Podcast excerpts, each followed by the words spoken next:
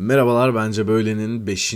bölümüne hoş geldiniz. Bugün sizlerle birlikte birazcık yalan hakkında konuşacağız. Çok sevdiğim bir film var. Yalanın İcadı adında. Belki izleyenler vardır aranızda veya izlemeyenler için de filmden çok kısa bahsedeceğim. İzleyenlere de küçük bir hatırlatma olsun. Şimdi şöyle bir evrende yaşadığınızı düşünün. Yalan diye bir şey yok. Yani kimse yalan söylemeyi bilmiyor. Bu filmde şimdi abi şöyle bir ütopyadasın. Herkes doğruyu söylüyor. Yalan diye bir şey yok. Bankaya gidiyor. Banka hesabında para yok ama adam diyor ki hayır benim banka hesabımda 400 dolar vardı diyor. Ve düşünün bankadaki çalışan da diyor ki bizim sistemlerimiz arızalıdır o zaman. Buyurun 400 dolar. Çünkü güven var. Çünkü yalan diye bir şey kimse bilmiyor.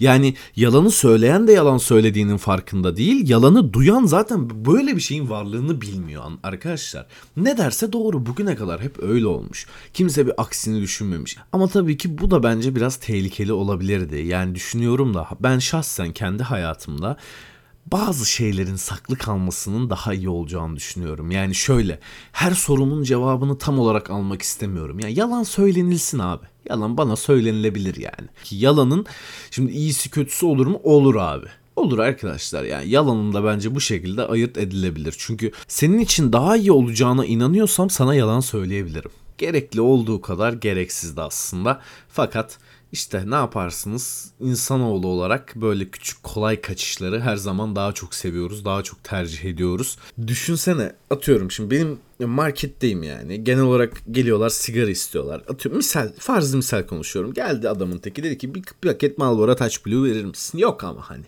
Ben o adama şimdi abi yok al, almadım veya az almışım bitmiş. Niye diyeyim abi bunu?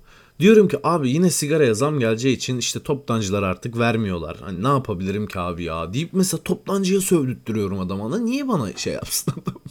Şimdi girmiş dükkana hani vakit kaybediyor sonuçta. Onun da ilerleyen bir hayatı var. Belki arabayla gelmiş hani araba yolun ortasında gibi senaryolar oluyor. indi bindi yapıyor falan. Yani adamla birlikte şeylere sövüyoruz. Hani ben de mağdurum abi. Sen mağdursun da ben de mağdurum psikolojisi yaratabiliyorum anladın mı? Şimdi ben bu çok güzel kullanıyorum yani burada. Çok keyifli kullanıyorum burada. Şimdi bütün gün çalışıyoruz arkadaşlar. İşte markete gidiyorum, kahveye gidiyorum, oraya oraya bir yere sürekli insanlarlayım. Doğal olarak yalnız kalmaya da bir o kadar çok ihtiyacım oluyor.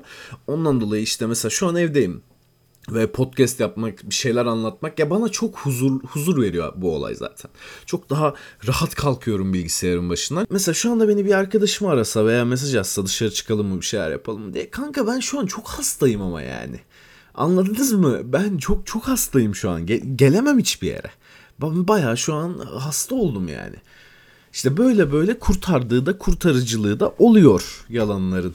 Ama tabii her şeyde yani dozajında kullandığımız takdirde hiçbir problem olmayacağını düşünüyorum. Hiç yalanın olmadığı bir dünyada yaşamak abi nasıl hisseder, hissederdiniz? Belki de yalanı çok az kullanan birisiniz veya çok fazla yalan söyleyen birisiniz. İşte bu ikisi de olabilir. Ya çok yalan söyleyen biri için belki de bir uyanış gibi bile olabilirdi biliyor musunuz? Çat diye böyle bir evrene geçmek.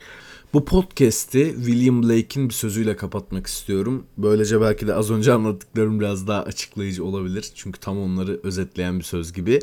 Kötü niyetle söylediğiniz bir gerçek uydurabileceğiniz bütün yalanlardan daha acımasızdır. Teşekkür ederim düşüncelerimin dediğiniz için. Sonraki podcast bölümünde görüşürüz.